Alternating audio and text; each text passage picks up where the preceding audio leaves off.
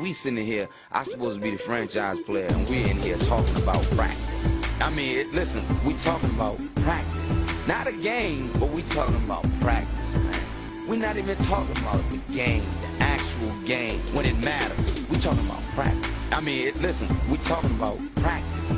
Not a game, but we talking about practice, man. We're not even talking about the game, the actual game, when it matters. Not, not, not a game, not a game, not a game. We talking about practice, not the game that I die for and play every game like it's my last. Not the game. We talking about practice, man. Not the game that I practice. Not the silly. Benvenuti a una nuova puntata di We're Talking About. Qui con voi sempre Carmine Skittle, che oggi ha due ospiti ad accompagnarlo in questa parte riguardante l'NBA, mentre dalla parte college basket se ne occuperà, come al solito, il Poz. Allora, uno dei miei due ospiti è Riccardo Iannacone, conosciuto sui forum con nick di Bill Russell, che vi lascio intuire perché squadra lui tifi. Si capisce, dici? Sì, si capisce. Ah. Ad affiancarlo Nicola Tosin. No, sono un tifoso, un tifoso vecchio a scuola, tifo Washington Generals. Ah, ecco. Va bene. Allora, partiamo proprio da te, Nicola. Non si può che iniziare a parlare di una serie. Lakers Mavericks. In pochissimi pronosticavano una serie più lunga di sei partite e praticamente nessuno, tra esperti di ESPN o, o di Play It USA, di, di qualunque sito forum, dava possibile un upset. L'upset è avvenuto e nel più brutale dei modi, con tanto di massacro in gara 4. Raccontaci un po' i punti chiave di questa serie. Secondo me comunque John Hollinger l'aveva previsto l'upset, perché lui vive sempre alla giornata e sa tutto prima degli altri. Comunque io inizio parlando, proprio facendo una battuta su- sul- sulla gara di Odom in gara 4, che è una delle cose più brutte veramente che io ho visto nell'ultimo anno. Cioè, ha finito il primo quarto sparando un airball allucinante, iniziando il secondo effettuando un, pa- un passaggio che probabilmente neanche un bambino di 5 anni al campetto avrebbe effettuato. Comunque l'upset non l'avevo veramente minimamente considerato neppure io, ma nemmeno la vittoria dei Mavericks. Un Nowitzki così sicuro, determinato e che era proprio consapevole di spazzare i Lakers non me l'aspettavo proprio. Comunque, allora, la vittoria di gara 1 dei Mavericks, la vittoria di gara 3 e anche la vittoria di gara 2 sono state condizionate molte dai secondi tempi dei Lakers. In gara 1 e in gara 3 hanno fatto dei quarti periodi veramente in cui i Mavericks li hanno praticamente spazzati, come nel, nel gara 1 è stato 25 Mavericks, 16 Lakers. Gara 3 è stato 32 Mavericks, 20 Lakers in gara 3 e in gara 2 invece c'è stato questo terzo quarto, di inizio di terzo quarto in cui Stevenson ha praticamente veramente si è trasformato in, in un dio. E poi c'è stato, come sappiamo bene tutti, il, il disastro di Bynum e, e il Barea Time che, che ha spezzato le, le- le gambe ai Lakers. Sì, un Barea che ha massacrato i Lakers in gara 4, poi appunto il fallo di Bynum, per cui sarà ricordato, diciamo come la fotografia di questa serie, è stato un po' una conseguenza del fatto che quando Barea batteva l'uomo puntualmente non arrivava l'aiuto, Bynum è stato forse l'unico che ha accennato un minimo di rotazioni difensive e quindi poi da lì Sì, Poi buttandola, adesso non ricordo bene il momento, ma c'è stato un periodo in cui Barea è entrato e Bynum, come un bambino di 5 anni, veramente si è spostato contraddicendo, facendo notare alla squadra che lui non andava bene quella cosa, quel tipo di gioco. Sì, sì. Invece passando a Riccardo. Riccardo, allora, se nomini i Lakers tiro da 3 o il nome di qualunque esterno di Dallas, forse tremano più che a sentire il nome di Dirk stesso. Probabile. Però Yubi Brown, in telecronaca, io ci facevo caso, ascol- ricordava che gran parte delle triple sono state assistite da passaggi proprio di, di Nowitzki. Che Tesco avesse quelle mani era, diciamo, cosa nota. Però se passa la palla a quel modo, e Terry, Barea, chi per loro, Kid, la mettono, eh, si fa, si fa tosta. Dallas è effettivamente tornata dopo anni ad essere una contender oppure è stata una serie atipica più persa dai Lakers che vinta da Dallas? È una domanda un pochino perfida perché da una parte credo che Dallas sia veramente maturato come squadra dopo tutti questi, dopo tutti questi anni di delusioni e già si era intravisto nella serie con, con, con Portland perché credo che in molti dopo il 2 a 2 eh, guidato e trascinato da un Roy epico molti abbiamo pensato, dai, adesso Dallas crolla in gara 5 in casa e, e siamo alle solite, no? E invece, invece Dallas, eh, come aveva detto Terry, che sul 2-0 di Dallas contro Portland aveva dichiarato siamo maturati e non faremo più come in passato, bisogna, bisogna ammettere che Terry aveva ragione, Dallas, Dallas ha fatto quello step decisivo secondo me a livello mentale e quindi quella vittoria nella serie contro Portland di, per 4-2 ha già segnato il cammino che poi è proseguito contro i Lakers. Quindi credo che la serie eh, tra Mavericks e Lakers ci ha regalato dei Dallas più convinti, eh, sia nel loro modo di giocare offensivo, ma anche nel loro modo di giocare in difesa. E devo dire che in questo Chandler, anche se non è un difensore eccelso, una mano ai, ai Mavericks l'ha data. Però dall'altra parte, qui la domanda tua è molto perfida quanto c'è realmente di, di, Dallas e quanto c'è realmente di eh, Lakers. Io credo sì che un pochino sia anche dovuto al fatto che i Lakers siano implosi. Se i Lakers non fossero implosi in questo modo, forse Dallas non l'avrebbe vinta questa serie, nonostante quello step mentale di cui parlavo. Credo che se lo spogliatoio fosse rimasto unito e l'obiettivo fosse stato fermamente quello del tripit, non ci sarebbero state triple che tengano, o forse, anzi, meglio, meglio dire, forse quelle triple non le avrebbero neanche messe perché i Lakers avrebbero difeso in maniera differente. Invece è risaputo tramite gossip eh, via web che ci sono stati dei litigi tra, tra Gasol e Bryant eh, per questioni familiari, oppure si sa che ci sono stati dei battibecchi tra Gasol stesso e Phil Jackson eh, riguardo anche a delle battutine di Coach Zen per quanto riguarda il fratello di Gasol. Insomma, era una situazione, un po', una situazione un po' complicata, credo che lo spogliatoio fosse disunito, alcuni elementi della panchina non si sentivano dentro al progetto e quindi non lo so, forse sì, Dallas una contender. Eh, è una domanda complicata perché oramai in finale di conference ci sono arrivati hanno anche il fattore campo dalla loro parte. Quindi sia che vinca Memphis sia che vinca Oklahoma avrebbero il fattore campo nelle finali per andare mh, alle finals vere e proprie. Quindi basta per essere una contender. Io, io non lo so, se mi devo sbilanciare credo che sono arrivati alle finali di conference più per demerito dei Lakers che per merito di Dallas.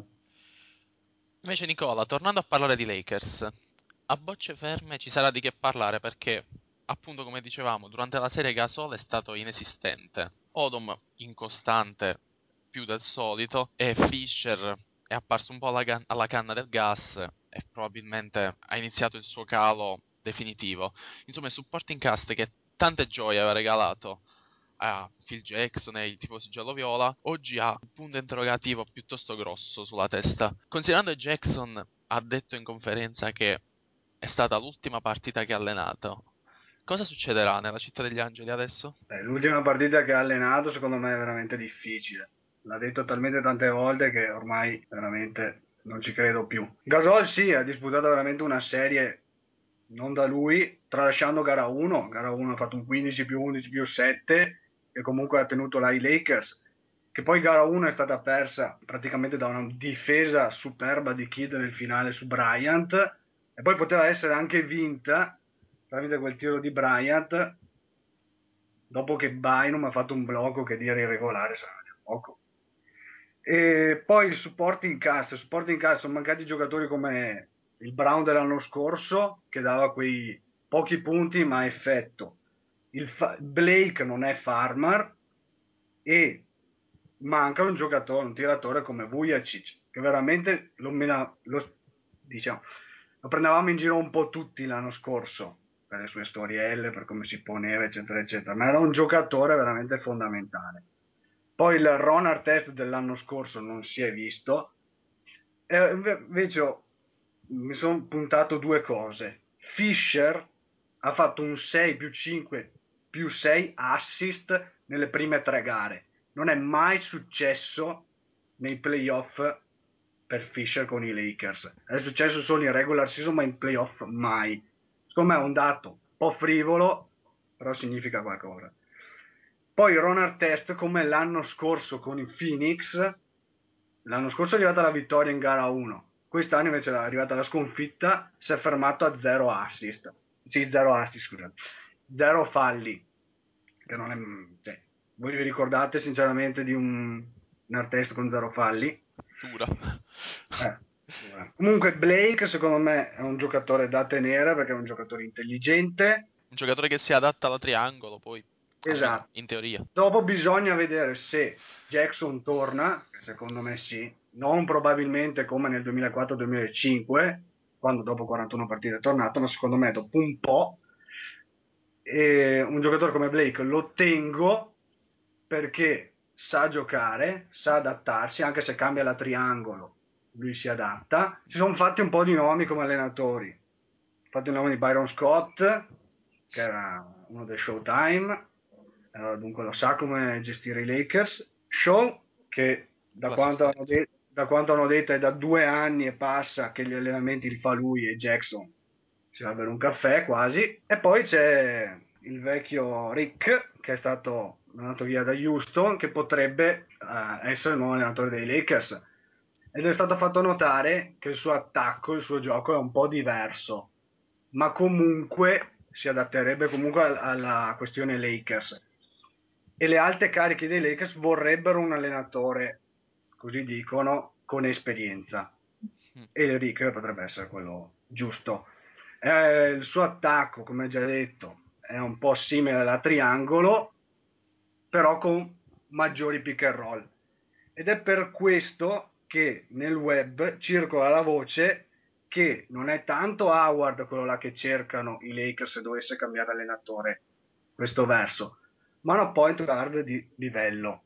Dunque, adesso che c'è il lockout in vista, bisogna vedere un attimo.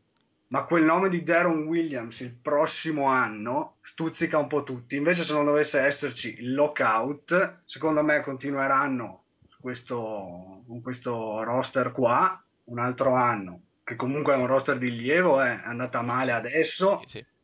come era andata male nel, 2004, nel 2003-2004. Dopo è stato beh, che, che, là c'era un roster totalmente diverso, l'età, eccetera. Questo qua è un roster di livello che io non cambierei mai, se non qualche aggiunta, tipo gente che dice vai un via, è giovane, io lo terrei. Gasol via, stiamo impazzendo un attimo, vabbè, dopo tutti i tramaci con Kobe Bryant, i gossip, eccetera, eccetera. Meglio averlo che averlo contro. Beh, sì, averlo, averlo a vita, mai averlo contro.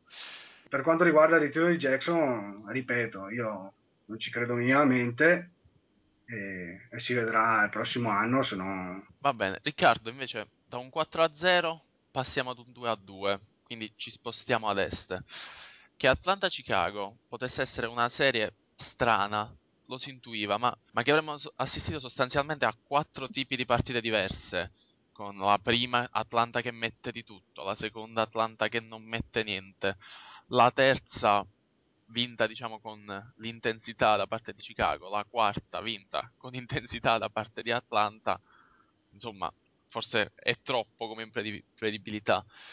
Cosa può far pendere definitivamente l'ago della bilancia da una parte e dall'altra in quella che sarà una miniserie al meglio delle tre? È una, è una serie interessante, soprattutto per quanto riguarda le varie letture eh, devo essere onesto, quando, quando mh, Chicago ha perso gara 1 in casa ero molto sorpreso.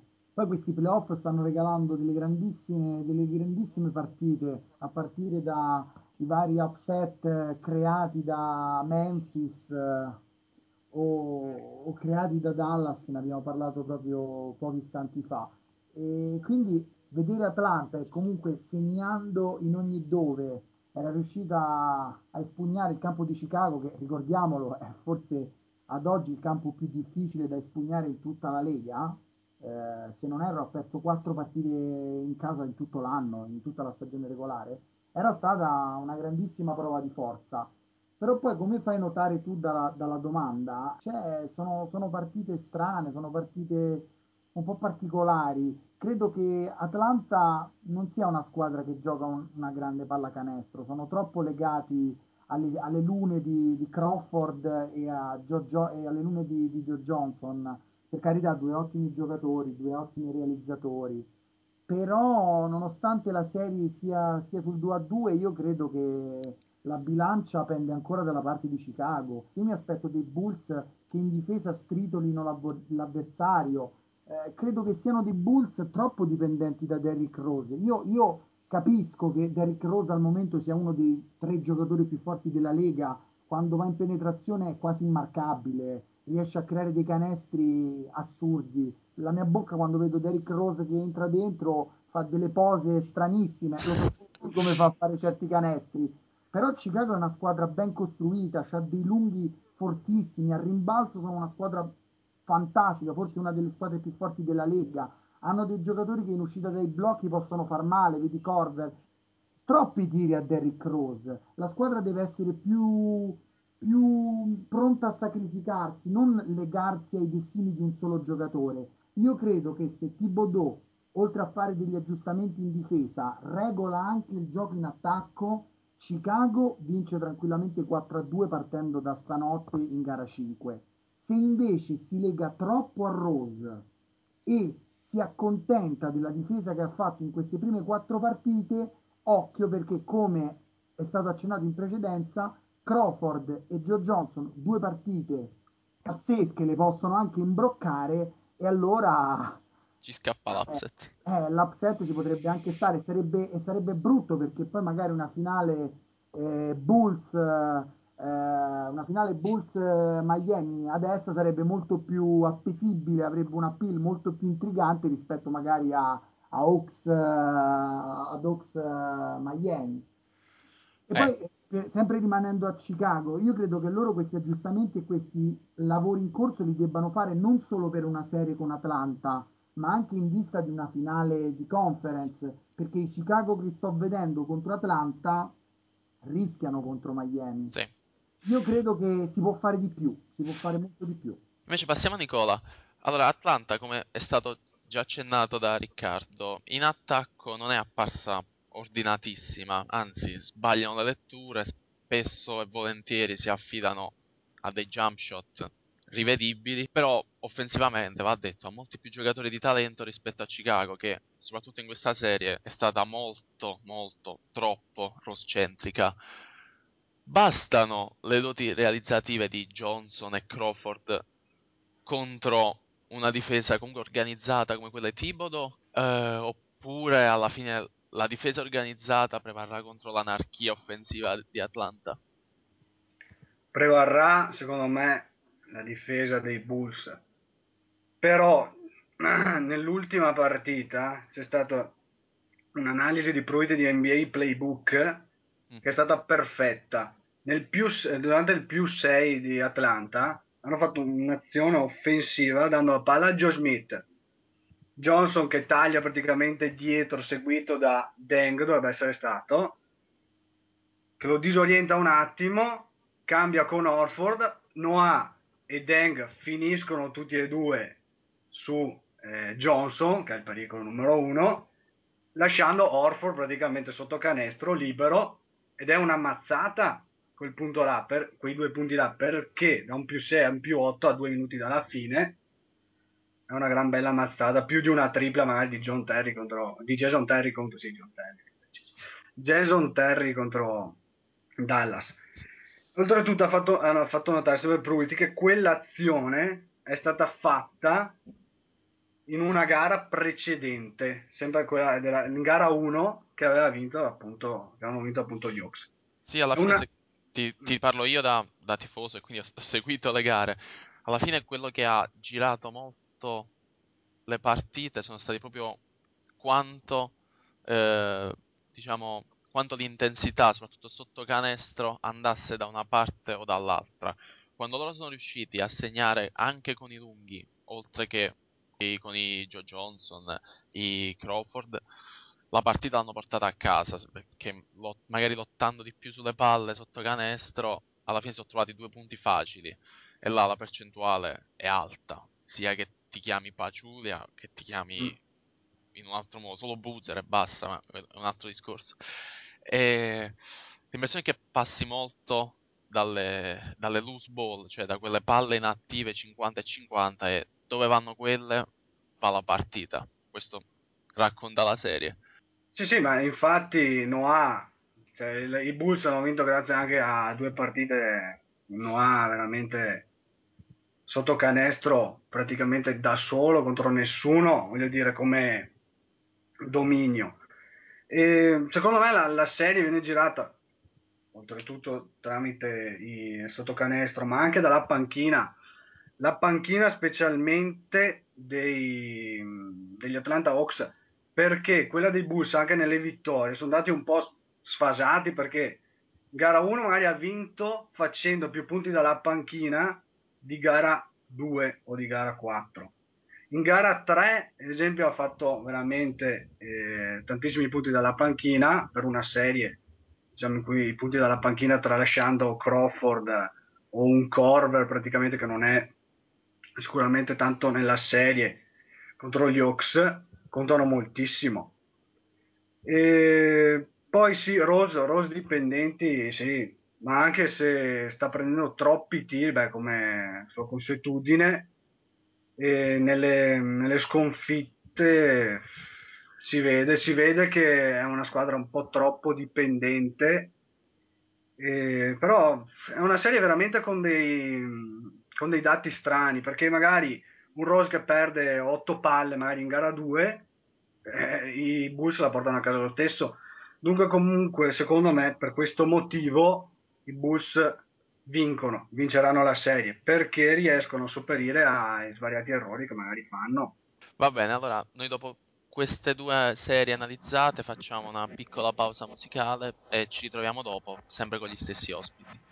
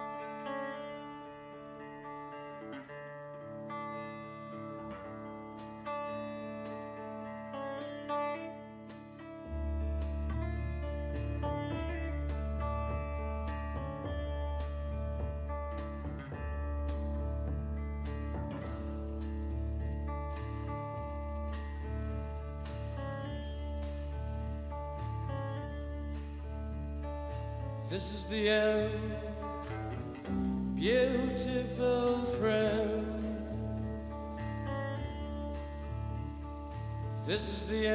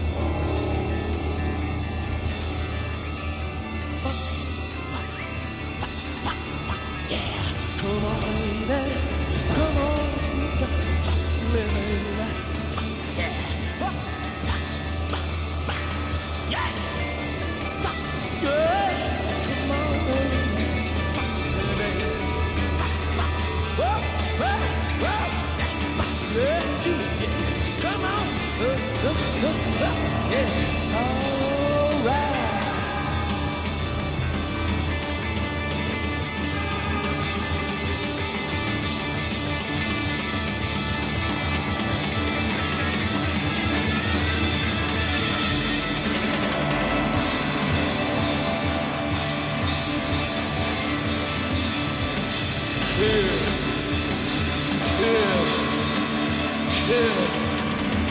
Kill. Kill.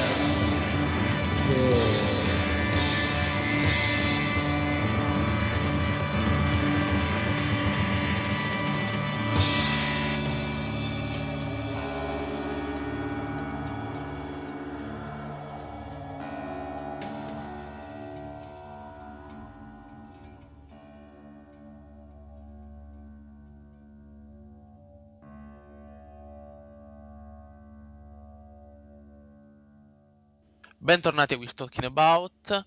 Ritorniamo ad Ovest, Riccardo, dove sta andando in scena una sfida inedita tra due squadre che hanno passato per la prima volta nella loro storia il primo turno dei playoff, quindi è per la prima volta che si trovano a giocarsi l'accesso ad una finale di conference. Il triple overtime, diciamo, ci dà l'idea di quanto questa serie sia in perfetto equilibrio e soprattutto stiamo assistendo a uno scontro tra playmaker classico e playmaker moderno, un dibattito che su forum, diciamo, sui vari forum fa sbizzarrire gli appassionati.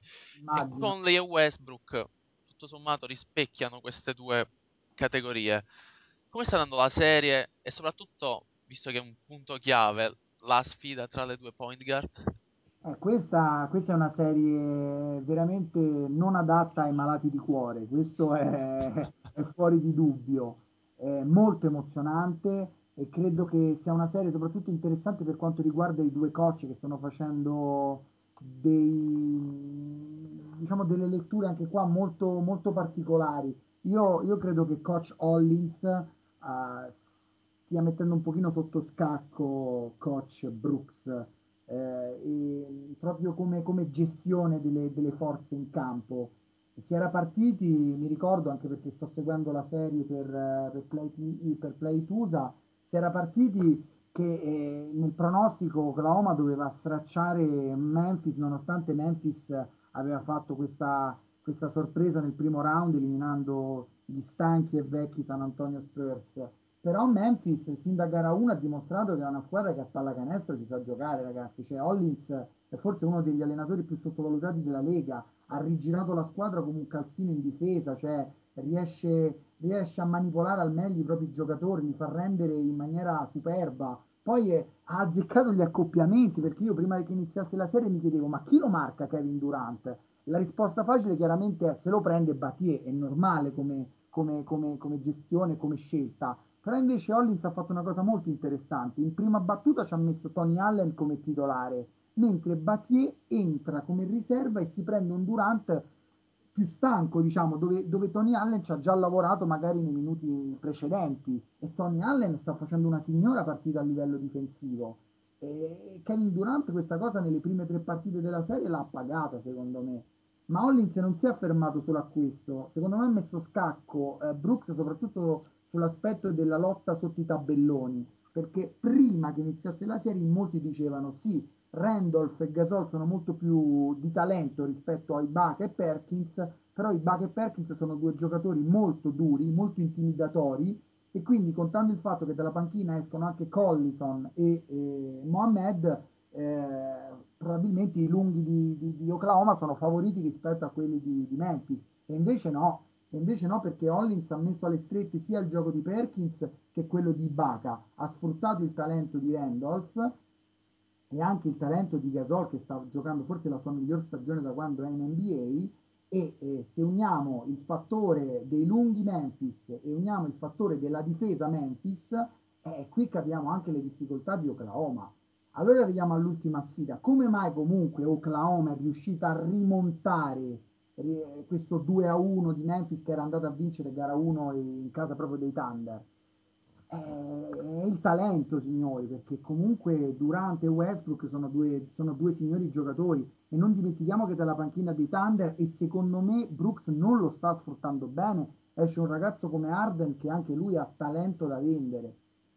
E allora qui mi ricollego alle tue perfide domande, Carmi, perché sono molto interessanti e molto giuste. La differenza tra Westbrook e Conley. Westbrook non è un playmaker che mi fa impazzire, quindi se dovessi scegliere tra, la, tra il playmaker vecchio stile e il playmaker alla Westbrook, io andrei sempre con il playmaker vecchio stile e credo che se Memphis gioca una buona pallacanestro offensiva un pochino lo deve anche a Conley e a come Hollins mette Conley in campo però Westbrook, nonostante è un giocatore cacciarone, molto che vive di, di emotività, questi, questi, suoi tiri in transizione sempre con il corpo un po' sbilanciato o queste penetrazioni costanti andando a sbattere sulla difesa avversaria, cercando i tiri liberi.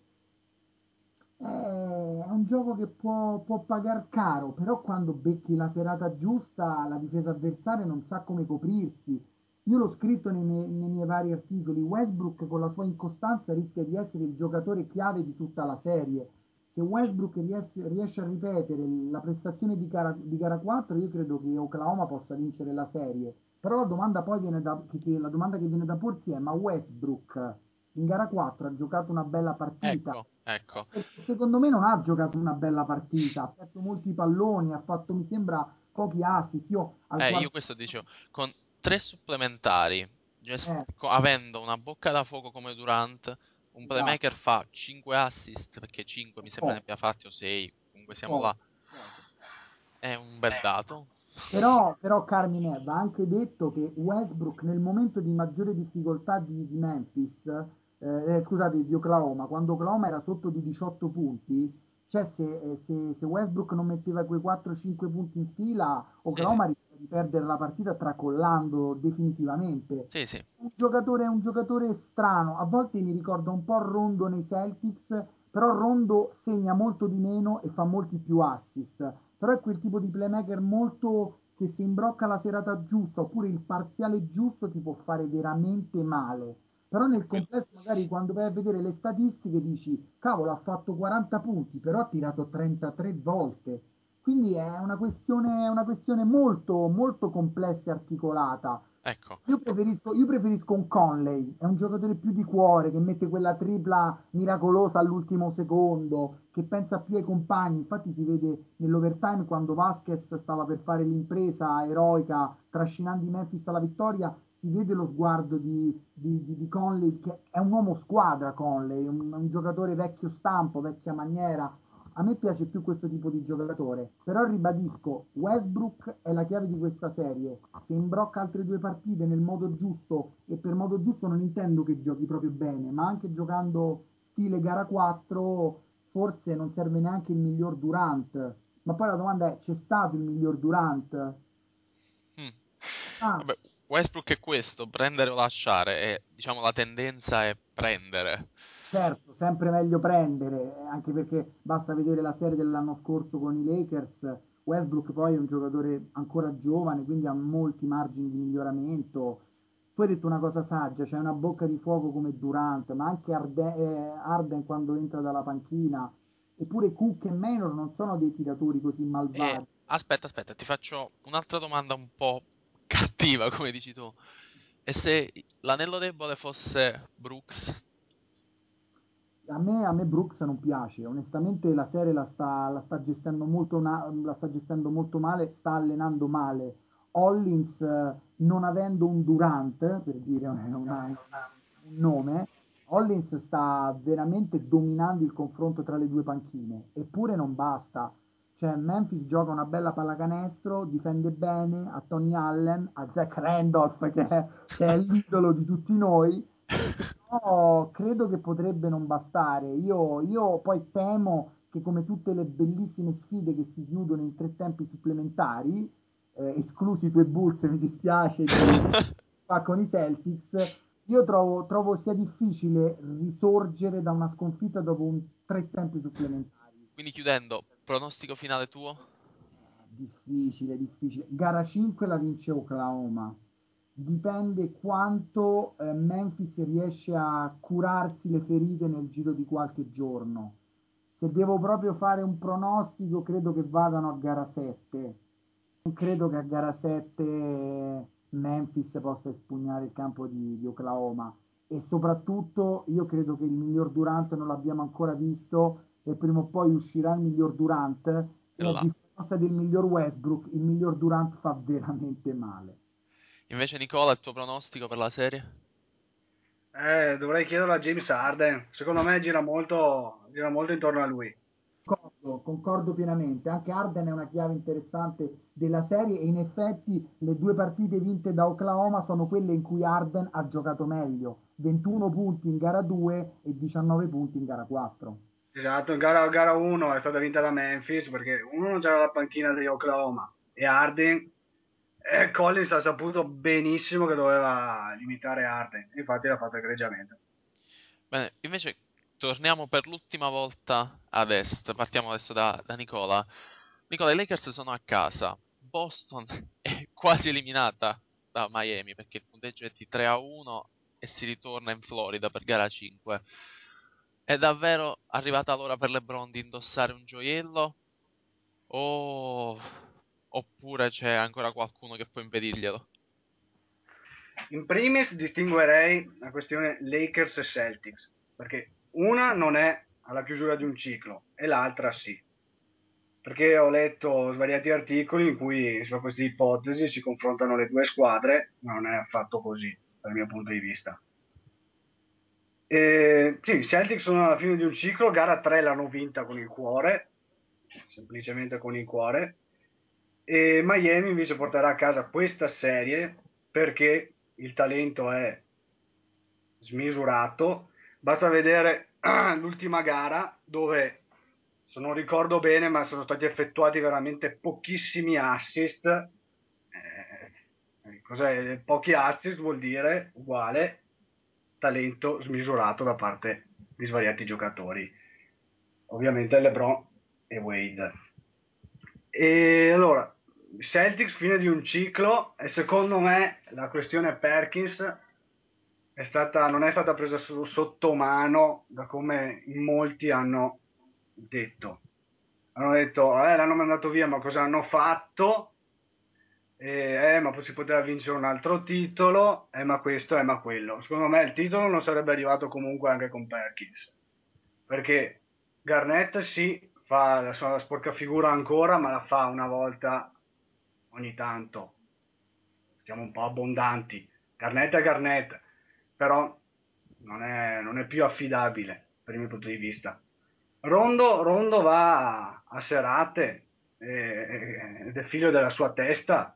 Se lui, secondo me, se lui nota che la serie non si può portare a casa, il 100% non lo dà sicuramente. Ma sono, cioè, secondo me, proprio questioni d'attitudine la stessa cosa che si potrebbe magari, dire di un Ron Artest o so, diciamo, di un Randolph, ad esempio adesso che sono ancora qua nella serie. E allora Perkins secondo me non è stato mandato via, detto così, alla buona, ma è stato da, mandato via per un progetto futuro. Perkins non è un giocatore cui si, da cui si può costruire una franchigia per puntare in alto non è un giocatore che ti porta punti, non è un Ben Wallace di Detroit del 2003-2004, è un giocatore forte, un giocatore che intimidisce. Agli Oklahoma io non l'ho, sì, dicono che potrebbe portare la squadra in alto, ma io sono sempre un po' restio verso questi tipi di giocatori, un po' troppo rudi possono andare come non possono andare. Infatti con Memphis, visto che gli hanno dato un attimo una regolata, infatti un po' di difficoltà c'è. Green no, in questi Celtics non va bene, non va bene. Ci sono state qualche, stata qualche sua azione durante gara 1, ma dopo si è spento. È un giocatore che secondo me diventerà importante, non ovviamente una prima pedina, in dei Celtics bisogna vedere come li ricostruiscono. Eh, Curtis l'hanno preso perché ovviamente Oklahoma non è stupida, eh, l'ha messa in mezzo, come i Denver eh, con i Knicks, che secondo me là si sono create le basi per una franchigia a dei Nuggets veramente forte. Nel futuro, secondo me, ci saranno, ahimè, per Riccardo, eh, un bel paio di stagioni buie e, e dopo rinasceranno. E adesso andiamo da Riccardo e chiudiamo con una domanda proprio di pancia. 3 a 1 e gara 5 a Miami. Lo chiedo a te che sei tifosissimo Boston. È finita? Guarda, molto velocemente e, e in maniera chiara. Io non sono un grandissimo amante dei Miami Heat per come giocano e interpretano la pallacanestro. Eh, pochi assist, come ha detto Nicola, talento smisurato, come ha detto Nicola, però gli va dato che, che, che ce la stanno veramente mettendo tutta, che, che, stanno cercando di superare i propri limiti, cioè per Wade e LeBron superare i Celtics in un turno di playoff secondo me vuol dire veramente molto. Ho visto ieri quando stavano sul, sulla parità a pochi secondi dalla fine, Pierce ha avuto la, la chance di vincere la partita per Boston, ho visto proprio un piccolo conciliabolo tra Wade e LeBron che si stavano accordando su come difendere per l'ultimo possesso io credo che qui c'è stato quello step dei Miami Heat che forse decreterà il loro successo quest'anno. Poi non lo so perché dovranno incontrare in finale squadre come ad est, possibilmente i Bulls o ad ovest Oklahoma o, o, o Dallas. Però io credo che Miami sta meritando questo vantaggio per 3 a 1, pur non giocando una grande pallacanestro. Però è un basket di intensità, di velocità, di, di transizione, di contropiede, di, di, forza fisica. È incredibile come Miami non avendo centri di ruolo forti e avendo comunque nel pitturato eh, minor, qualità rispetto a Boston, stiano dominando la partita e, e la serie nel, sotto i tabelloni. Cioè, eh, gara 4 è stato veramente uno sterminio, 45 rimbalzi a 28. Mi dispiace per i Celtics, io come ti dicevo prima scherzando, sanguino verde e la cosa che mi dispiace di più è che vedo questa squadra molto stanca, eh, c'è un cosiddetto voglio ma non posso. Come diceva bene Nicola, Garnett tira fuori una volta ogni quattro delle partite vecchio stile che, che, ti, che ti, fanno riempire il cuore di gioia. Eh, Rondo sì, ogni tanto azzecca la partita giusta e ci fa ricordare il Rondo dell'anno scorso però nel complesso mi sembra una squadra che è, arriva- che è arrivata alla fine di un ciclo. Eh, tu mi dici è finita? Eh, con questi campioni non si può mai dire finita perché magari arrivano convinti a gara 5, strappano gara 5 e riportano la serie a Boston e poi lì si riapre tutto, magari si arriva fino a gara 7. Però quanta, quante percentuali ci sono?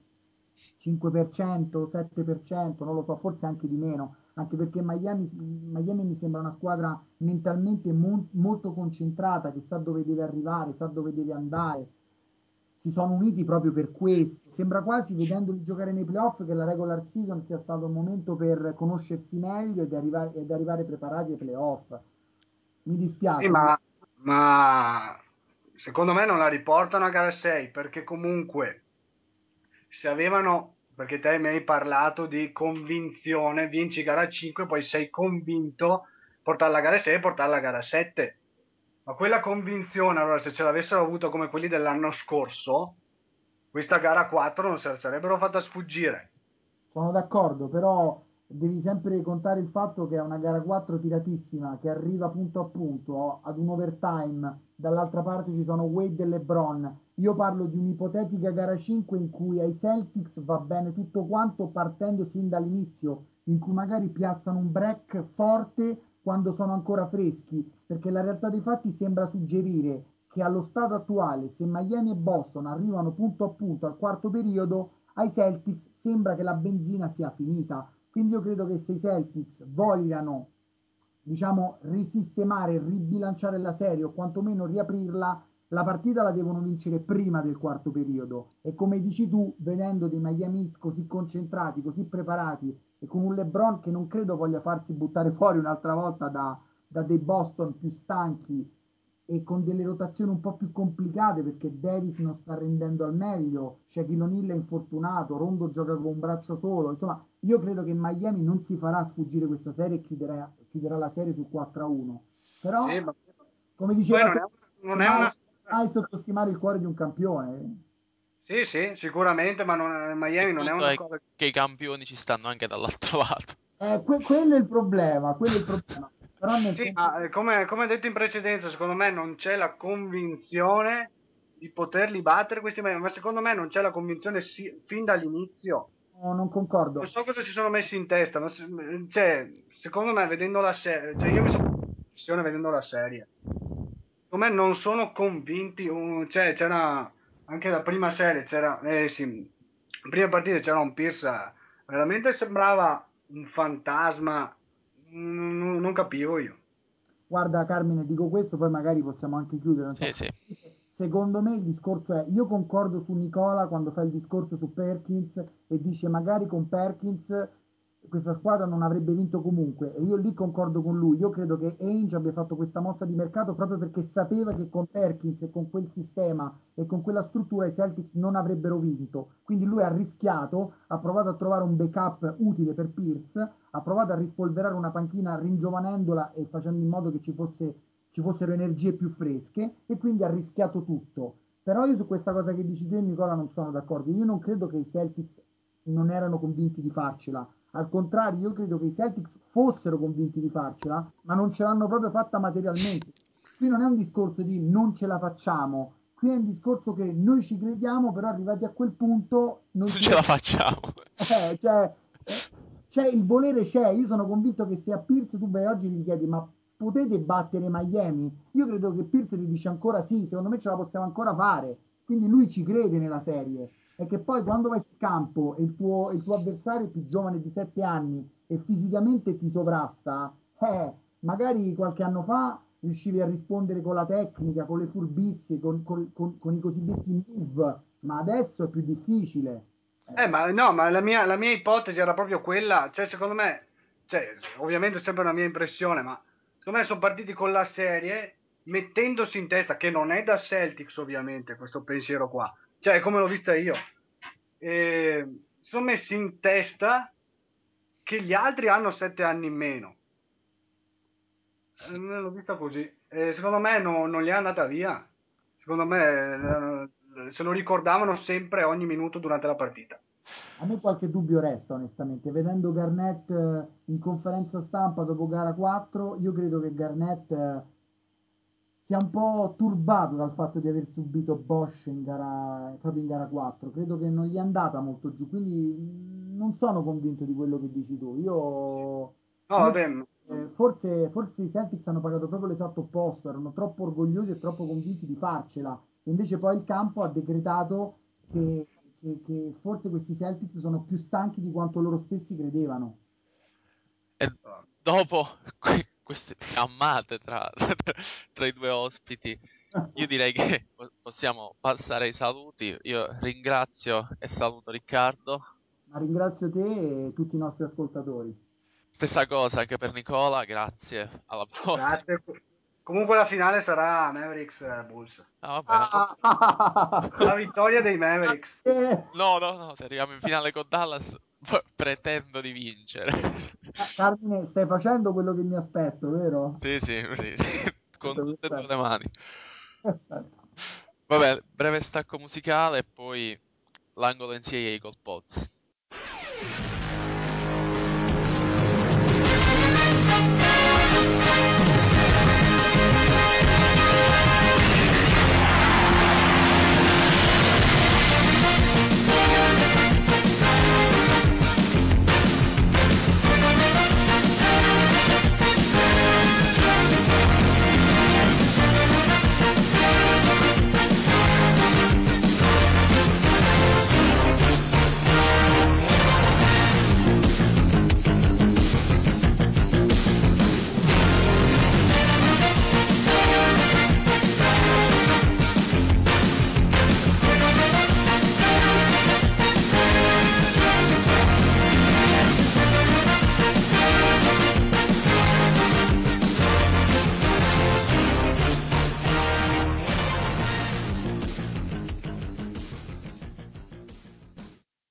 Bentornati a We Are Talking About, siamo alla seconda parte, parliamo di NCAA, parliamo di prospetti draft per il draft NBA 2011, par- ne parliamo con Lorenzo Neri.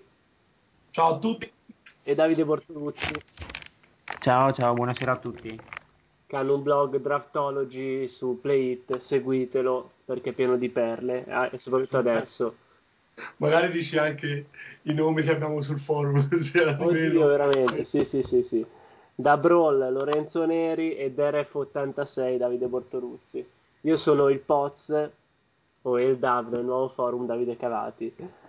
Partiamo con eh, Davide Deref dalla uh, analizzare le point guard e cominciamo dalla, dall'unico giocatore franchigia che può uscire a mio avviso da questo draft. Parliamo di Kyle Irving. Eh, sì, diciamo che Kylie, eh, vabbè, mm, diciamo che ci sono state molte discussioni riguardo alla, alla profondità e a, di questo draft, ci sono state delle polemiche, c'è chi dice che non è profondo, chi dice che lo è, in effetti anch'io penso di aver, non dico di essermi sbilanciato un po' troppo dicendo che forse è meno talentuoso di altri, ma forse sarà solo il futuro a dirlo, perché in effetti probabilmente il talento c'è anche in questo draft. E come in ogni draft c'è una franchise player, perché ovviamente non sono tutti come quelli del 2003, e in questo caso è proprio Kyrie Irving, playmaker di Duke, che eh, ha giocato solo una parte della stagione per un infortunio all'alluce del piede ed è ritornato solo per vedere i suoi compagni eh, perdere mh, alle, alle, Sweet 16 contro Arizona. Si tratta di, un, di una point guard strepitosa, eh, atleticamente di buon livello, anche se non devastante ma molto buono, che mette il passaggio come arma primaria, cioè ama mettere in, in gioco i compagni e coinvolgerli con passaggi marcanti è stato un giocatore di cui mi sono innamorato a prima vista, la prima volta che l'ho visto al McDonald's All American, ed è un giocatore che, che, può segnare veramente le sorti di una franchigia perché ha qualcosa di speciale rispetto a tutti gli altri in questo draft. Sì, integro un attimo eh, i dati, Irving 17 punti, oltre il 55% da 2, oltre il 46% da 3, 90% dei tiri liberi. Si tratta di un giocatore che sa stare anche in, de- in un sistema.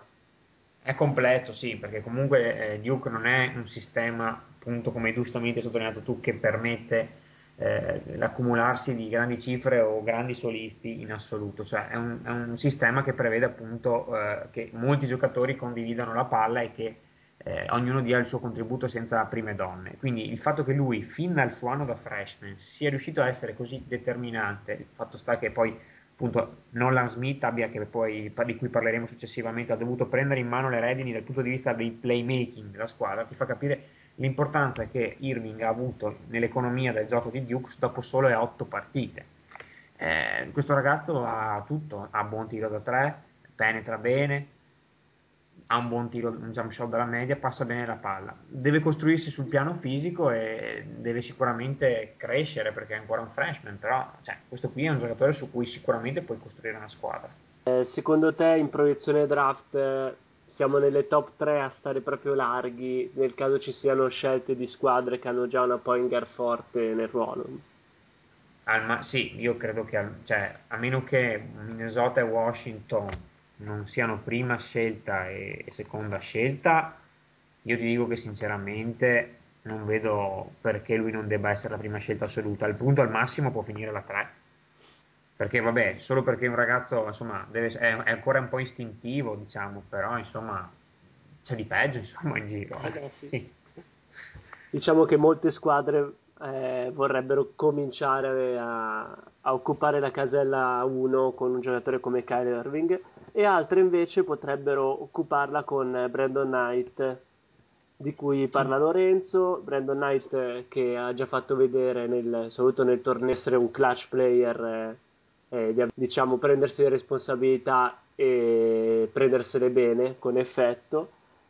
Mm-hmm. e nonostante una stagione comunque con percentuali basse, con un rapporto tra palle perse e palle recuperate in netto segno negativo, si è costruito comunque eh, le carte in regola per essere la seconda point guard delle scelte. Sì, anche perché qui stiamo parlando di un giocatore in fase di costruzione, ma che ha già visto, ha fatto vedere dei tratti di gioco più che interessanti. Eh, classico, posso dire, playmaker alla, alla Calipari, cioè tutta velocità, che poi però, grazie anche agli inserimenti appunto di Calipari e di, e di Rod Strickland, è riuscito a fare passi avanti incredibili. Basti pensare, io, come si disse anche nell'ultima puntata riguardante le NCAA, i miglioramenti fatti nel gioco pick and roll, che sappiamo che è fondamentale per la maggior parte delle squadre in NBA e questo ragazzo è dotato di una grandissima testa, di mh, spirito, cioè comprensione del gioco facile, eh, sa lavorare su, sui suoi difetti, mh, però appunto è ancora molto grezzo. È molto grezzo, però eh, come ha fatto vedere, un giocatore che sa decidere la partita alla fine. Non ha problemi, come hai detto giustamente te, a prendersi l'ultimo tiro e in tante, in tante occasioni quest'anno eh, è riuscito a mettere il canestro decisivo dopo una partita anche a Bullica. Quindi, eh, appunto, parlavamo di una, di una, testa molto forte da questo punto di vista. Eh, dove, come può crescere? Qui dipende tutto da dove va, perché ha bisogno di uno staff dietro che riesca a farlo crescere, ha potenzialità per diventare eh, un playmaker di quelli, posso dire, anche convenzionali, appunto, perché abbiamo parlato della visione di gioco e della eh, della velocità anche di passaggio, di capire le situazioni, però può diventare anche un playmaker realizzatore perché dispone di un bel arsenale offensivo, tra cui tiro da tre, ma anche eh, velocità e controllo del corpo per arrivare fino alla fine. Quindi eh, potrebbe arrivare anche un Gilbert Arenas per, per fare una comparison forzata. Sì, appunto, cerchiamo anche di aiutare il pubblico che non li ha visti, cercando di fornire delle, dei paragoni con dei giocatori attuali nell'NBA. È un po'... Beh, Kyrie Irving ci sta, come ha fatto Lorenzo sul nostro blog, sicuramente Chris Paul è una comparison che ci può stare benissimo. Sono con, assolutamente d'accordo con quello che ha scritto lui sul nostro blog. Due secondi sul fatto di United, appunto parlavo di un, di un, giocatore che deve capire ancora la sua identità. Io ho messo Gilbert Arenas ma può diventare anche qualche cosa appunto di più eh, associato, perché qui la base è offensiva, parliamoci chiaro, non è la fase costruttiva. Quindi mantenendo la base offensiva, qui ricorda Gilbert, Gilbert Arenas. Sì, ti chiedo Lorenzo due cose. Uno, vediamo il futuro di Knight unicamente da point guard. E seconda cosa, se secondo te attorno a che scelta eh, arriverà? Mm.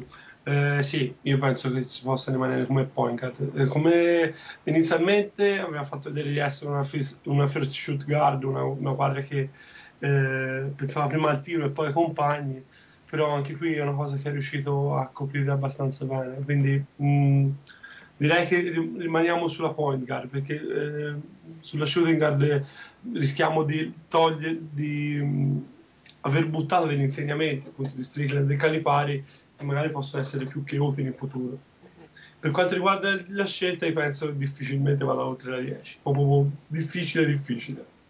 Ok, vedo che è un giocatore qua- del quale ti sei parecchio innamorato. Vedremo poi. No, no, no, invece no, sono abbastanza. Però, visto il trend che c'è ora nel, nel, nelle scelte, viste anche le varie defezioni che ci sono state, vedo che difficilmente posso uscire dalle 10, anche per il potenziale che si porta dietro. Ma secondo me è anche una questione di, di, inerzia con cui tu arrivi a un draft. Cioè, lui è ad esempio un suo compagno di squadra, come può essere Terrell Jones, che poi ha deciso di, di restare appunto a Kentucky, arrivavano con delle inerzie completamente diverse. Perché Jones ha iniziato come stella designata dello team, calando durante il corso della stagione, mentre Knight è partito e a inizio stagione io lo detestavo sinceramente come giocatore perché era un masturbatore di palloni folle, non passava mai la palla, tirava sempre. Invece pian piano, cioè, mi, tocca, mi tocca dire, e mi tocca dirlo, che Calipari e il suo staff eh, ci hanno lavorato veramente bene e il fatto che lui sia cresciuto così tanto sul piano eh, dell'allenabilità, del, del, della selezione dei tiri. E, eh, mi fa ben sperare perché vuol dire che è un ragazzo che comunque ha voglia di lavorare e di crescere. Bene, passiamo a parlare dei due scorer puri. Chiedo a Lorenzo. Kemba Walker 23 punti o 5 punti a partita, Jimmy Fredette 29 punti a partita. Non chiediamo ovviamente di riprodurre queste statistiche in ambito pro, però di una loro chance ce l'avranno sicuramente nel primo giro. Sì, Kemba Walker penso che vada a ridosso delle prime, de, delle, delle prime cinque scelte, credo, perché si porta anche dietro un certo alone che gli arriva dalla March Madness, ma anche da quello che ha fatto prima, che è abbastanza importante per le quotazioni. Ha fatto vedere di essere decisivo più volte, decisivo anche per non solo mettendosi in proprio ma anche coinvolgendo la squadra e soprattutto ha fatto vedere grossi miglioramenti durante questi ultimi due anni. Eh, discorso un po' differente per quanto riguarda Fredette perché qui si parla di una scelta un pochino più bassa sempre il dosso della lottery probabilmente anche qui perché si porta un alone però questo più portato dai media che dai risultati anche se parliamoci chiaro la stagione di BYU è stata spettacolare da, per, per come è finita nonostante sia finita con Florida però eh, è andata un passo a vincere una Monte West che comunque una, è stata quest'anno una bella, una bella conference però qui si parla più di una crescita di un giocatore abbastanza limitata. E, e il problema qui è inserirlo in un contesto, non è più che altro crescerlo. Crescerlo sì dal punto di vista di eh, vedere come può, in quale ruolo si può gestire. Può essere gestito anche uscendo dalla panchina, ma magari può mh, anche lavorando come play potrebbe venire bene. Mi piacerebbe vederlo a Phoenix, mi piacerebbe vederlo. Magari che prende un po' di insegnamenti da Steve Nash. Mentre per quanto riguarda Kemba Walker, appunto, come ho detto prima, si parla intorno alla 5 in giù. Eh, per ora è un, è un bel innesto della panchina, chissà che non possa poi svilupparsi anche in un altro modo, perché comunque qui si parla sempre di un ragazzo giovane che ha fatto vedere eh, gro- ha fatto un bello step eh, dalla stagione di sophomore alla stagione di junior. Chissà che non possa ancora continuare questo trend. Sì, io vedo più Walker eh, come possibile point guard titolare, mentre per Fredette vedo un utilizzo almeno iniziale da cambio dell'1 o più probabilmente del 2 all'inizio. Sì, Kemba Walker c'è da limare anche gli istinti, perché l'istinto è quello di una guardia. E l'abbiamo dimostrato, l'ha dimostrato anche nel, nella March Madness che con Napier e il pallino del gioco su un altro giocatore lui riusciva a essere molto più libero. Ma siamo davvero convinti che, che Walker possa fare la point titolare? Mm, io infatti, infatti, su questo ci metto molti dubbi, infatti lo vedo più come uomo da cambio di ritmo ora e poi vedremo, perché comunque anche il discorso è un discorso che si ripeterà e si ripeterà e si ripeterà.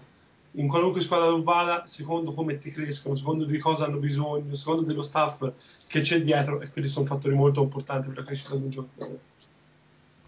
Perfetto, poi appunto avevamo parlato dell'esempio di Jason Terry con, come paragone con Kemba Walker, i primi anni di Terry ad Atlanta come point guard titolare per poi trovare la dimensione perfetta partendo dal Pino facendo il sesso uomo che si è visto anche ieri sera avere un discreto impatto. E passiamo invece a forse uno dei playmaker puri eh, che escono da questo draft, forse il miglior passatore eh, sia a livello statistico che a livello effettivo. Eh, parlo di Darius Morris di Michigan e ne parlo con eh, Davide. È forzata la, il paragone con Andre Miller? Allora, sul piano della comparazione ci può stare, però parliamo di due universi abbastanza diversi al momento. Se, se, se ripensiamo anche alle carriere, cioè, vabbè, Miller ha portato una squadra come Utah alla, al Championship Game nel 98 sul piano strettamente statistico ci sono delle analogie perché comunque entrambi non erano dei grandissimi tiratori da tre, infatti quello di, di, di Morris e questo è uno dei più grandi problemi. Come assist man, anche in questo caso eh, parliamo di un giocatore che è molto istintivo, anche se ha fatto dei grossi progressi proprio su, questa, su, questa, su, questa, su questo aspetto del gioco.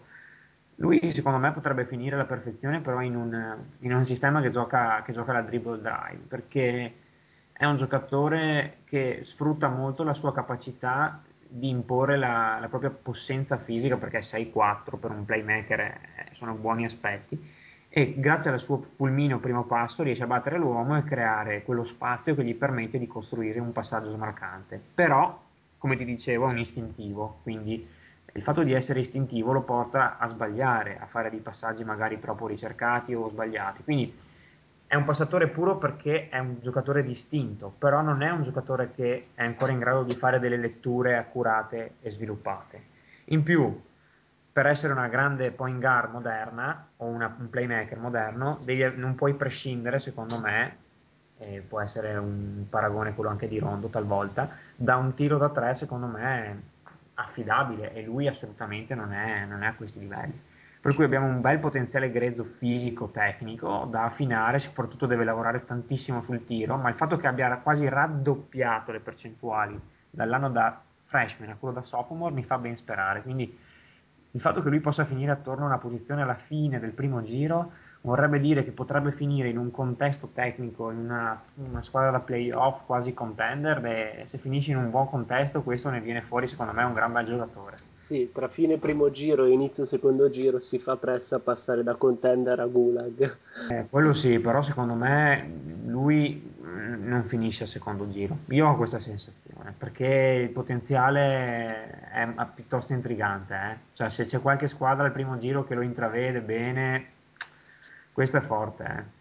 No, più che altro è sveglio, è sveglissimo. Il problema è che quando non alza la testa è un problema.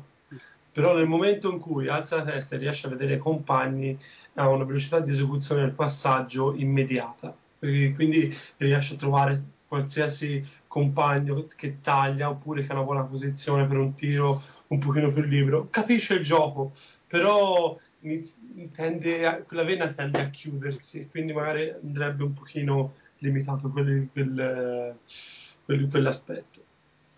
E passiamo a un altro che ha anche lui ha la tendenza a, alle vene che si chiudono, molto istintivo, eh, atleticamente spaventoso, Reggie Jackson da Boston College. Parlavamo prima appunto dei, dei miglioramenti fatti in, nell'anno sophomore junior con Kemba Walker, possiamo metterci anche questi qui, quelli che ha fatto Reggie Jackson. Eh, magari è un nome nuovo, perché Boston College è un'università dell'ACC che magari rimane un pochino fuori da, dai grandi radar, però eh, chi, la, chi, ha visto le partite sa che questo giocatore eh, è molto interessante, più che altro per una questione innanzitutto fisica.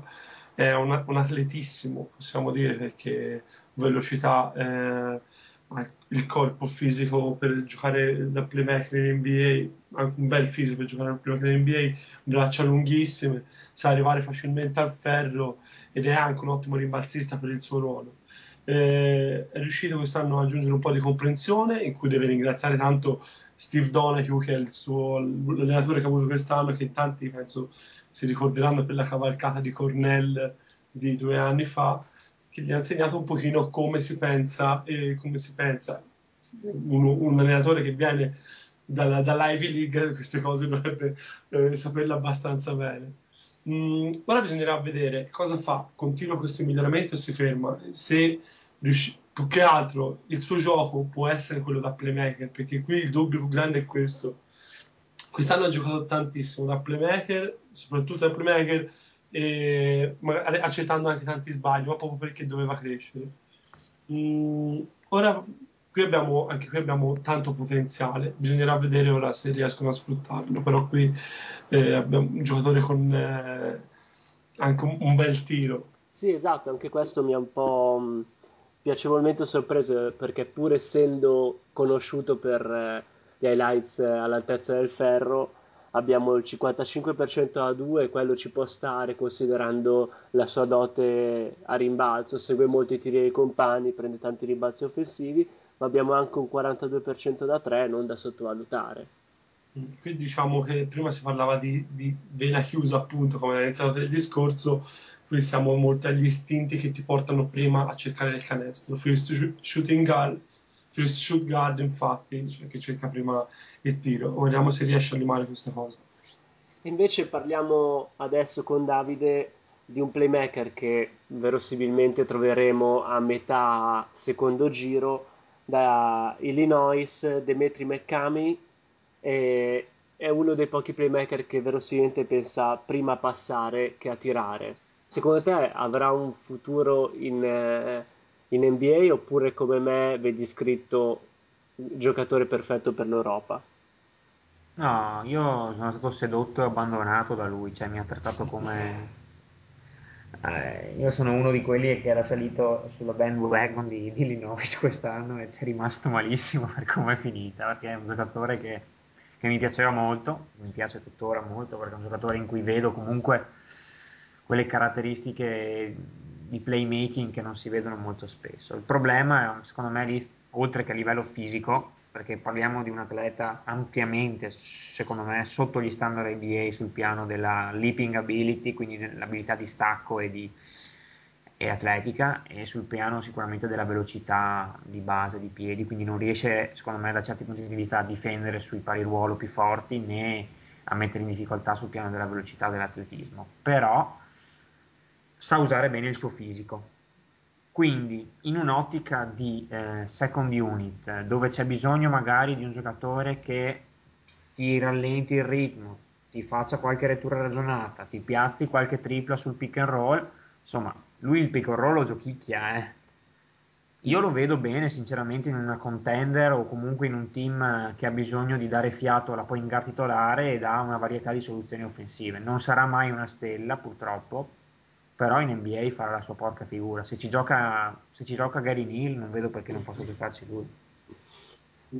No, più che altro eh, non vorrei che tanti si fermassero alla stagione che ha avuto quest'anno. Non è un carattere facile, partiamo da questo discorso, esatto. con Bruce Weber e tutto, però eh, quest'anno aveva tanto sulle sue spalle probabilmente in un contesto NBA dove non gli viene chiesto per forza di portare punti o gioco, perché alla fine lui era l'unica fonte di gioco che c'era a Illinois, eh, potrebbe, potrebbe essere un ottimo innesto. Però il carattere... sì, è quello il problema perché una delle cose peggiori, cioè secondo me una delle cose che quest'anno hanno inficiato la stagione, come hai detto tu, è proprio eh, la gestione che, che, Weber ha avuto della squadra e il loro rapporto in Fausto. Weber non è proprio il mio preferito, però un giocatore che si mette a un certo punto, eh, decide di non seguire tanto la squadra e provare più a crescere per un suo futuro, qualche domanda te la pone per forza tendeva, tendeva, un po' ad abusare del, cioè, molte volte le azioni di Illinois nei momenti peggiori della stagione si riducevano a palla a McKamey che per 30 secondi palleggiava in attesa di qualche pick and roll che magari liberasse uno spazio per lui che penetrava, scaricava o tirava da tre cioè, c'è di meglio playbook insomma. bucchiano per eh, parlare con eh, sì, sì, sì, sì, diciamo di sì Senti, eh, chiedo a entrambi, partendo da Davide, eh, come giudichi la classe delle point guard, dei playmaker eh, 2011? Discreta, secondo me, sufficiente. Mm-hmm. Lorenzo? Sì, probabilmente sottovalutata. Ci verranno oltre ai nomi che abbiamo detto noi, ci sono perle, secondo me, da, a parte i soliti discorsi di, appunto, di Knight e di, di, Irving, ci saranno delle perle in fondo che possono venire sul bene, eh, sia per una squadra che cerca eh, l'avventura annuale che magari qualcuno che cerca qualcuno più solido. Bene, dai, passiamo a parlare delle shooting guard. Eh, partiamo analizzando la meno shooting guard di tutte, Alec Burks da Colorado, chiedo a Davide, verosimilmente... Perché proprio meno shooting guard, esatto, povero esatto, Cristo, la cosa cioè. più lontana dal, dall'essere shooting sinora è Burks, che lotta per entrare nella top 10, eccellente nel concludere tra- nel traffico, aggiungi te. Ma io non sono d'accordo al 100%, cioè nel senso, ehm, dipende con qual è il termine di paragone che tu usi. Cioè nel senso, ok, eh, tipo un Clay Thompson di cui parlerò dopo è più puro come tiratore, però Burks eh, ha delle abilità di tiro che non sono indifferenti. Sicuramente se tu intendevi il fatto che ama entrare nel traffico ed è mo- molto efficace quando attacca il canestro rispetto ad altre shooting guard, quindi ha anche delle abilità come slasher, sono assolutamente d'accordo con te però eh, è comunque un giocatore dal rilascio fluido e pulito che però magari soffre di momenti di estraneamento dal gioco, nel senso che non è un grande giocatore sui blocchi, non ama il gioco senza palle, quindi a volte tende un po' a estraniarsi dalla partita, ma è una shooting guard con i fiocchi, questo è il, la shooting guard più talentuosa di tutto il lotto, secondo me. Sicuramente ehm, parlavo più che altro del suo gioco molto poco perimetrale e molto più alla ricerca del, appunto della penetrazione, grazie alla sua grandissima abilità nel concludere il traffico per le poche partite che gli ho visto fare. È abbastanza equilibrato secondo me, cioè, non ho visto questo, questo, sbilanciamento così marcato, secondo me, antico come opinione, nel senso che è anche un ottimo passatore poi secondo me, nel senso che è un passatore sottovalutato. Quando l'ho visto al NIT gli ho visto alzare bene la testa e fare qualche, qualche passaggio smarcante di buonissimo livello. Una scelta dentro le prime 10 comunque? Secondo me sì, non vedo motivi per cui esca fuori da... è la migliore shooting guard dell'otto e deve andare nel top 10 sicuramente. Anche se ci sono altre squadre più sotto che avrebbero bisogno di lui come il pane, vedasi Chicago. Sarebbe, sarebbe, cioè a me piace tanto, anche a me Alec Burks, più che altro perché è un giocatore che già ora porta delle discrete skill, in più ha tanto potenziale da sfruttare. Eh, hai detto bene te, quando alza la testa, perché ha visione di gioco, non solo nel fatto del passaggio, ma anche per quanto riguarda soluzioni personali, perché è un giocatore che nel traffico proprio si smista benissimo mh, cambi di direzione fulminei e, e, sa concludere con entrambe le mani, che è una cosa che non è da sottovalutare. Eh, a me piace molto, forse per me non uscirebbe dalle prime 10. Eh, Lorenzo, un, un paragone con un giocatore NBA attuale allora, a me sembrava, assomigliava tanto all'Evan Turner dell'anno scorso, parlando collegialmente. Parlando di NBA, io ho fatto la, eh, eh, come posso dire, la, la comparison con eh, Joe Johnson, perché può essere un giocatore totale come quello della Guardia di Atlanta. Anche se rispetto a Turner probabilmente è molto atletico, molto più adatto al gioco NBA da certi punti di vista. Sì, sì, molto. Poi magari, sì, poi magari si compensa con altre cose. Quindi. Sì, sì, sì, beh, ma Turner è superiore a lui secondo me sul piano difensivo e come, come prontezza e come IQ al momento attuale. Eh mm-hmm. anche all'ingresso dell'NBA. Parliamo invece di un giocatore sempre con Davide, Clay Thompson, ne avevi parlato poc'anzi durante l'analisi con Alec Burks, da Washington State, oltre 21 punti a partita, è uno che al canestro dà del tu. Assolutamente, sì. Lui è proprio uno scorer puro, cioè rispetto a Burks è proprio un finalizzatore a differenza di Burks poi è uno che usa i blocchi e gli schemi strutturati alla perfezione, cioè io raramente ho visto, cioè raramente, è migliore nello sfruttare gli schemi, i blocchi stagri, i doppi blocchi per le uscite e ha il rilascio più puro e pulito del college basket attuale. In più ha un'ottima struttura fisica per il ruolo, regge abbastanza bene i contatti, però c'è un però. Eh, proprio, sembra quasi proprio la nemesi di Burks perché non attacca bene il canestro, soffre la fisicità della difesa. Io l'ho visto al, al Meet a New York contro una buona difesa, zona come quella di, di Alabama, e lui non riusciva, non, non, gli hanno fatto vedere il canestro. Cioè, lui ha giocato la, una delle peggiori partite stagionali, è stato un blowout per Alabama e lui proprio non ha visto il canestro. Quindi questo mi lascia qualche perplessità per l'NBA, perché comunque soffre tantissimo la fisicità. Però, insomma, eh, tiratore come ce ne sono pochi in giro adesso. Parliamo di metà, metà giro, metà fine primo giro? Sì, più, più verso la fine secondo me. No, più 20-30 più 20, secondo me. Come giustamente Davide diceva di Chicago che con Alec Burks sarebbe il top. A me non mi dispiacerebbe anche lui, lasciando perdere il lato difensivo che comunque con Thibodeau in qualche non modo... hanno bisogno di difensori adesso. No, più che altro eh, come tiratore, per come si muove negli spazi, per come capisce anche le spaziature, direi che sarebbe il giocatore perfetto per giocare accanto a Rosso, per come si muove.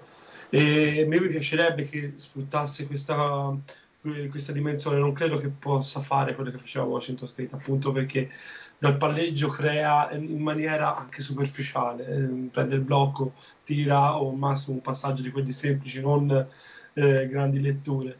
Quindi mi piacerebbe vederlo sfruttare proprio questi spazi, perché sennò rischiamo anche di bruciare un giocatore. Beh, chiaro, sicuramente bisogna sempre valutare il passaggio dall'università all'NBA, che non è sempre facile, soprattutto quando parliamo di scorer puri, perché devono adattarsi a una realtà dove ah, non possono prendere tutti i tiri che vogliono e non possono essere i protagonisti principali delle, delle franchigie NBA. Esattamente.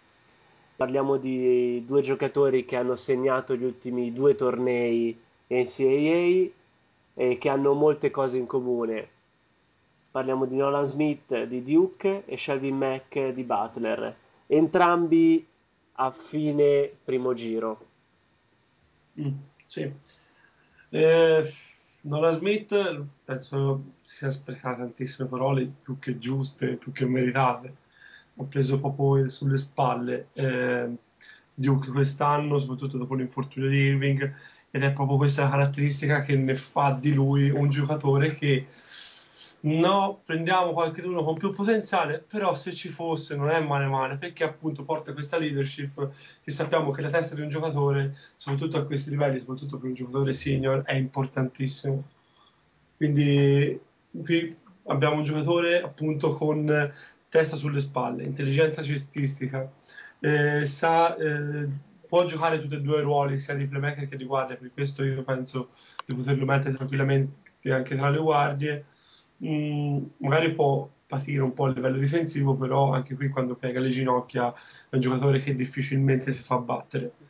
Eh, anche Shelby Mack da quest'altra parte è, una, è, questo tipo di giocatore, molto meno playmaker, uno che sa giocare bene il pick and roll ed è anche compatto fisicamente, quindi non so, non, non soffrirà tanto il, sua fisicità NBA. Parliamo sempre di un 1,90 m di giocatore con 97 kg e vi assicuro che c'è poco grasso in quei 97 kg.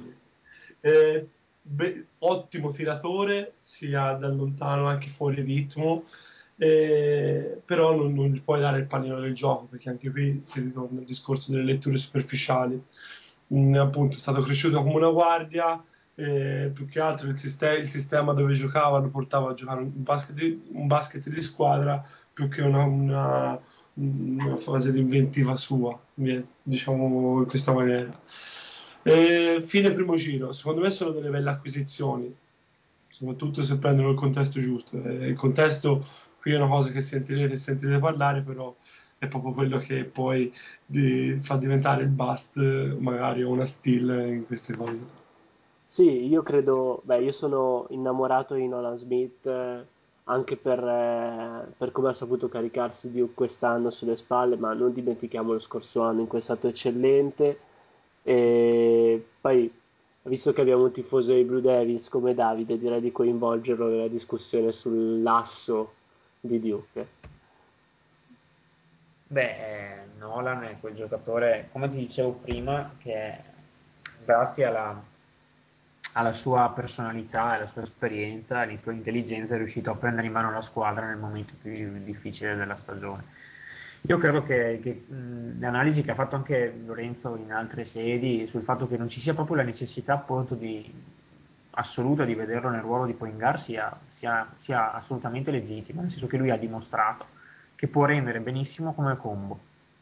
Anzi, forse quello potrebbe essere proprio il suo ruolo, cioè questo ruolo di collante eh, può metterti la tripla quando serve, può fornirti leadership, può fornirti playmaking quando è necessario. Cioè non sempre essere dei twinner secondo me è un lato negativo, ma a volte la ricchezza c'è anche nella diversità e nella, e nella intercambiabilità, nella flessibilità e credo che Nolan Smith incarni questo tipo di caratteristiche. Soprattutto se non aspiri a un ruolo maggiore, poi il discorso del, twin, del, del ah, discorso beh, sì ci sta più che bene, soprattutto per un discorso appunto come dettate di collante all'interno della squadra. No? Io volevo fare la dimostrazione anche quello che è avvenuto negli ultimi due anni a Duke dove, la, dove, quest'anno è stato il giocatore su cui eh, girava a un certo punto i Blue Devils appunto per l'infortunio di Irving mentre l'anno prima lasciando il palcoscenico a vari Shire a vari Singler e tutto comunque era veramente un giocatore che quando avevi bisogno di lui c'era quindi i due ruoli penso che li sappia gestire benissimo. Anche secondo me. Sì, io mi stupisco come un giocatore come Smith eh, possa scendere fino a fondo primo giro. Capisco il potenziale, i vostri discorsi sono corretti, però secondo me è un giocatore pronto subito e che ha un'intelligenza cestistica per adattarsi immediatamente al panorama NBA. Eh, ma Purtroppo- sai, sono... No, dicevo, purtroppo il 2003, che è l'anno del de LeBron, e del giocatore preso dall'high school, che poi è diventato forse il giocatore, il giocatore più completo di tutta l'NBA, quello dal 2003 c'è stata proprio la ricerca del potenziale. Potete Oh, chiedere vabbè. veramente- Grazie, Ah, grazie al cazzo direi eh? Eh, grazie al cazzo Sì, no, no, no, infatti io, io dico il 2003 perché è l'anno di LeBron, perché poi abbiamo visto anche delle scelte eh, del, dall'high school clamorose, non voglio dire Kwame Brown, però... Ma sì, ma, ma i vari Darius Miles e, e compagnia cantante, sì, insomma, non si potevano vedere certe scelte, secondo me. E che paragone vedi con- come giocatore NBA per eh, Nolan Smith, eh, Lorenzo? Io ho messo Kirk Heinrich, ci spero vivamente, però è Kirk Heinrich non, non di Washington perché era inguardabile, però magari quello che c'è ora Atlanta non sarebbe male. No, infatti, anche se forse Kirk ha più propensione al playmaking, però siamo lì come, come ruolo istituzionale, lo chiamerei. E invece Lorenzo Shelby Mack corre seriamente il rischio di essere ricordato più per quello che ha fatto in università che per quello che farà in, in NBA. Non lo so, sono quei giocatori che hanno delle, delle discrete cojones, quindi non, non- non penso sia uno di quelli Mai che dice no, basta. contro Shelby Mack. Eh? Mai mettersi No, contro... è un, gioco- è un giocatore molto determinato. Quest'anno lo davano tutti per morto e poi ha tirato fuori un torneo incredibile. stagione Quindi o- al di sotto delle aspettative, ma torneo stratosferico. io, io nel- sul, sul blog ho messo appunto Derek Fisher, che può essere secondo me perfetto per quanto riguarda me. Bene, passiamo ora a parlare di un- della guardia più atletica del, del draft, almeno secondo me. Parliamo di Travis Leslie di Georgia, eh, percentuali rivedibili da tre punti, grande propensione al rimbalzo, eh, grosso potenziale. Davide, questo giocatore dove lo mandiamo? No, intanto hai detto benissimo tu, cioè è un giocatore con l'atletismo più debordante di tutto il pacchetto. Suggerisco ai ragazzi che magari non l'hanno mai visto giocare di andarsi a vedere su YouTube un paio di schiacciate. La prima dell'anno scorso contro Kentucky, dove ha schiacciato in testa praticamente la difesa, cercando di imitare quella di, di Vince Carter su Frederick Bales. E un'altra è questa di quest'anno contro Notre Dame, se non sbaglio, che ha fatto una windmill da paura. È un giocatore dall'atletismo pazzesco.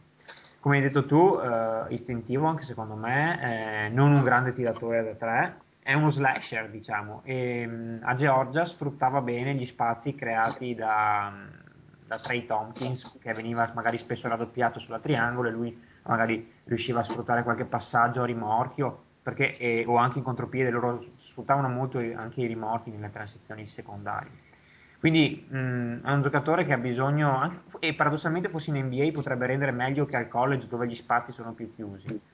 D'altro canto, eh, i Jordan Crawford, eh, che, che forse tirava anche meglio da tre, mi sembra un paragone azzeccato anche in negativo come rischio. Non so cosa pensa Lorenzo, ma Ehm, Io sono soltanto qui, stiamo parlando veramente di che il prossimo anno lo voglia dare delle schiacciate, prima cosa. E poi, no, comunque, che è un Jordan Crawford, eh, mi piacerebbe vederlo più sul lato difensivo lui, perché ha fisico, e spalle per, per tenere sia guardia ma anche alle piccole, nonostante sia 1,90 m scarso, perché è 1,92 m diciamo, 1,94 m essere larghi eh, può tenere sia alle, alle piccole che guardie al piano superiore. E penso che quella potrebbe essere la sua dimensione per farsi una carriera più che essere quello che viene dal- dalla panchina. Siamo un- una specie di Tony Allen visto, facciamo una cosa odierna proprio. Sì, ecco, sì, forse il paragone è perfetto, perché lui alla fine sarebbe quel tipo di, di- di giocatore atletico e, e- deve- che però deve imparare a difendere bene, secondo me, sì sì sì, sì, ha, ha le caratteristiche fisiche ce l'ha eh, Sì, più che sì, questione mentale forse Sì, sì. Bene, ragazzi, abbiamo finito, ne manca uno. Purtroppo ne manca uno. Purtroppo ne manca uno, mi dicono dalla regia che si è dichiarato un certo George Selby da 7.9 punti, 38% da 2 e mai nessuno negli ultimi 10 anni si era dichiarato, era stato scelto con una percentuale al tiro così bassa. E nonostante tutto il ragazzo ci prova, prova a entrare e secondo me un primo giro lo spunta addirittura. Proprio perché appunto come si ritorna al discorso di prima, il potenziale è il master, proprio è quello che cercano le squadre. Potenziale di un cervello disabitato, però. quindi- Sì, eh, il problema è quello, che lui quest'anno giocava da solo, eh, in una squadra che faceva tanto, la, che, che era una squadra appunto come Kansas. E quello secondo me è stato, è stato la scintilla che gli ha, che gli ha poi detto di, di- di provare a entrare nel draft fin da subito, eh, assumendo immediatamente un agente.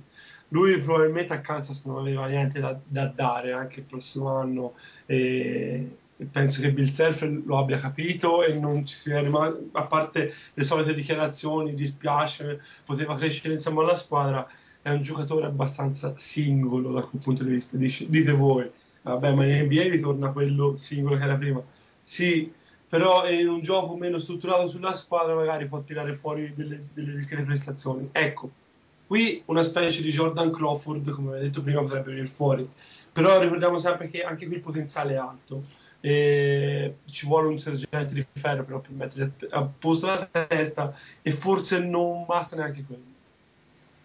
Sì, però alla fine, ne- tutto sommato, come hai detto tu, ha fatto bene a dichiararsi perché al college basket lui non, ha mai da- non aveva nulla da dare e lui e il college basket erano assolutamente due mondi incompatibili. E per fortuna è arrivato il primo a, a- a settembre con le stimate della prima scelta assoluta, cioè come, come il recruit- come il miglior recruiting, anche meglio di, di Irving addirittura se ne parlava. Poi alla fine, insomma, I valori Sì, si è sono già, era già partito male con le nuove partite di sospensione per i benefits, non proprio già lì aveva fatto vedere un- una mentalità un pochino ballerina, quindi poi dopo ha confermato il tutto. Io vedo molta eh, lega di, di sviluppo per, eh, per Selby.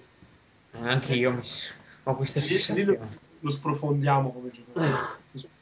È nelle mani della Lega di sviluppo ti pre- ti prende 30 tiri a partita e non, non- non ti fa niente. Io avre- avrei bisogno di uno che lo prende, lo- se lo lavora per bene, lo butta in campo per farsi picchiare, cioè, deve entrare nella mentalità Oh, della Lega. E ho detto Mi prima, stava venendo in mente una cosa, ragazzi, una- un discorso che non è proprio legato all'NBA. Se pensiamo agli ultimi due top recruit di, di Self, chi sono? Chi era quello prima di, di Selby? eh, Xavier Henry Eh, che fine ha fatto? uno- Due inizi fanno una prova, eh? Sì, in effetti questa cosa fa un po', fa un po' pensare. Cioè, abbiamo due giocatori che, due- che probabilmente non si sa cosa faranno in NBA nel loro futuro e vengono dallo stesso team in due anni consecutivi. Può voler dire niente, eh, però stesso ruolo, se vuoi, anche molto simile. sì, infatti, stessa testa, stessa passione per lo studio, stessa concezione del, del ruolo di studente atleta. Infatti, la cosa è molto strana perché comunque Self, il programma di Kansas, non è mai stato, insomma, oggetto di grossi scandali e- o di Oh. giocatori, insomma, boh, mi fa un po' strano. Sono anche dei, dei dischi di cervelli, secondo me, anche alla Lega, quindi Sì, comunque ci sono giocatori che, insomma, tipo anche Pierce, insomma, gente che ha del pedigree, che ha fatto una carriera in NBA di grande rispetto, quindi è una cosa strana, insomma, boh. sarà stata una coincidenza. Stavo ripensando a tutto il talento che hanno ancora a Memphis, tra questo qua che alla fine secondo me aveva un potenziale pazzesco. Ma stiamo digressando, c'è una digressione. Esatto, non andiamo a Vi ho portato fuori strada, scusate. Come giudichi questa classe di guardie? Povera, eh, sicuramente. Abbiamo due giocatori, abbiamo un giocatore che può essere un top player come Alec Burks, e poi tanti punti interrogativi e dei collanti. E ugualmente è povera, appunto. Sì, se siamo andati a, pescare Selby vuol dire che veramente Sì, E abbiamo dovuto se abbiamo dovuto trasferire Mac e Smith come guardie, quindi... E possiamo dire che però anche la shooting guard è quasi una specie protetta come il panda, cioè. Più che altro perché ormai il ruolo, mh, la differenziazione tra point guard e shooting guard è, è diventata molto labile ultimamente. Sì. È più facile trovare una buona small forward che faccia la shooting guard piuttosto che una, che, che una point guard che possa diventare una buona shooting guard, me. Ecco, le, la- le linee tra i ruoli di playmaker e guardia, tra al- guardia e ala sono sottilissime. Mm, mm, mm. Sì, poi questo è un concetto più che altro che eh, esula dai nostri discorsi. Io ringrazio Lorenzo, E ringrazio te Davide, grazie mille. ringrazio Davide, Ciao, buonasera a te, buona serata a tutti. Consiglio a tutti di iscriversi ai nostri consigli. Eh, E poi rinfacciarceli. Esatto. La prossima puntata parleremo delle ali, mm, diciamo che avremo molto più materiale su cui parlare. Eh, si chiude questa puntata di War Talking About. L'appuntamento è a settimana prossima. Un saluto da Poz.